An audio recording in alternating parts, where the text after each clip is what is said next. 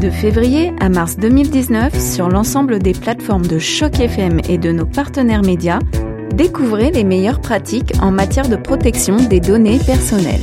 Souriez, on vous observe.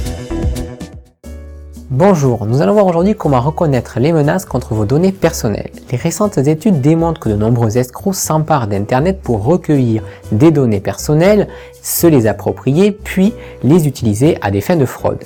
C'est ce que l'on appelle l'ingénierie sociale, l'art de manipuler les gens pour obtenir des données confidentielles, puis les utiliser sans autorisation. Explication le fraudeur se fait passer pour une figure d'autorité telle que la police, la banque ou votre patron et tente de vous soudoyer votre numéro d'assurance santé, de carte de crédit ou encore le mot de passe de votre ordinateur professionnel. Ce système d'ingénierie sociale inspiré du piratage informatique peut avoir différents visages. Premièrement, l'hameçonnage. Vous recevez un courriel prétendument d'une banque ou d'une entreprise en ligne vous demandant d'ouvrir votre session et de vérifier vos renseignements prétextant une transaction douteuse décelée sur votre compte. Vous rentrez alors vos renseignements sur un faux site internet et le fraudeur a suffisamment d'informations pour accéder à votre compte et commettre des crimes avec votre identité. Deuxièmement, le harponnage.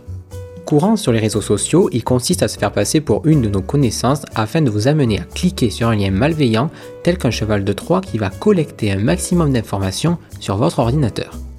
Pour vous protéger contre cela, il est recommandé d'installer un navigateur doté de fonctions anti-détournement de domaine comme Internet Explorer ou Firefox 2, voire les deux.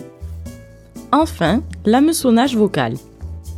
Il consiste à demander aux victimes de composer un numéro de téléphone tel que celui de leur banque afin de les diriger vers un système vocal sur Internet pouvant reconnaître et enregistrer les touches pressées sur le téléphone.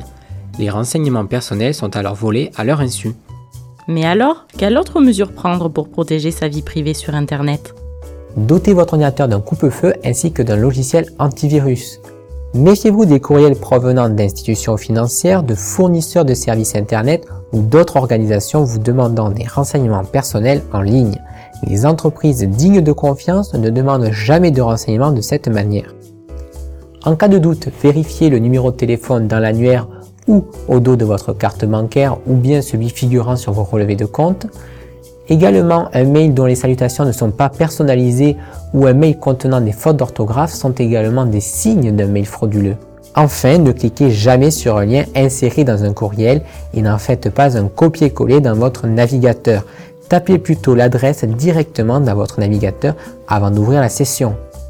Retrouvez tous ces renseignements et bien d'autres sur le site www.priv.gc.ca à la rubrique sujet lié à la protection de la vie privée. Dans notre prochain rendez-vous, nous nous intéresserons aux technologies portables et accessoires intelligents.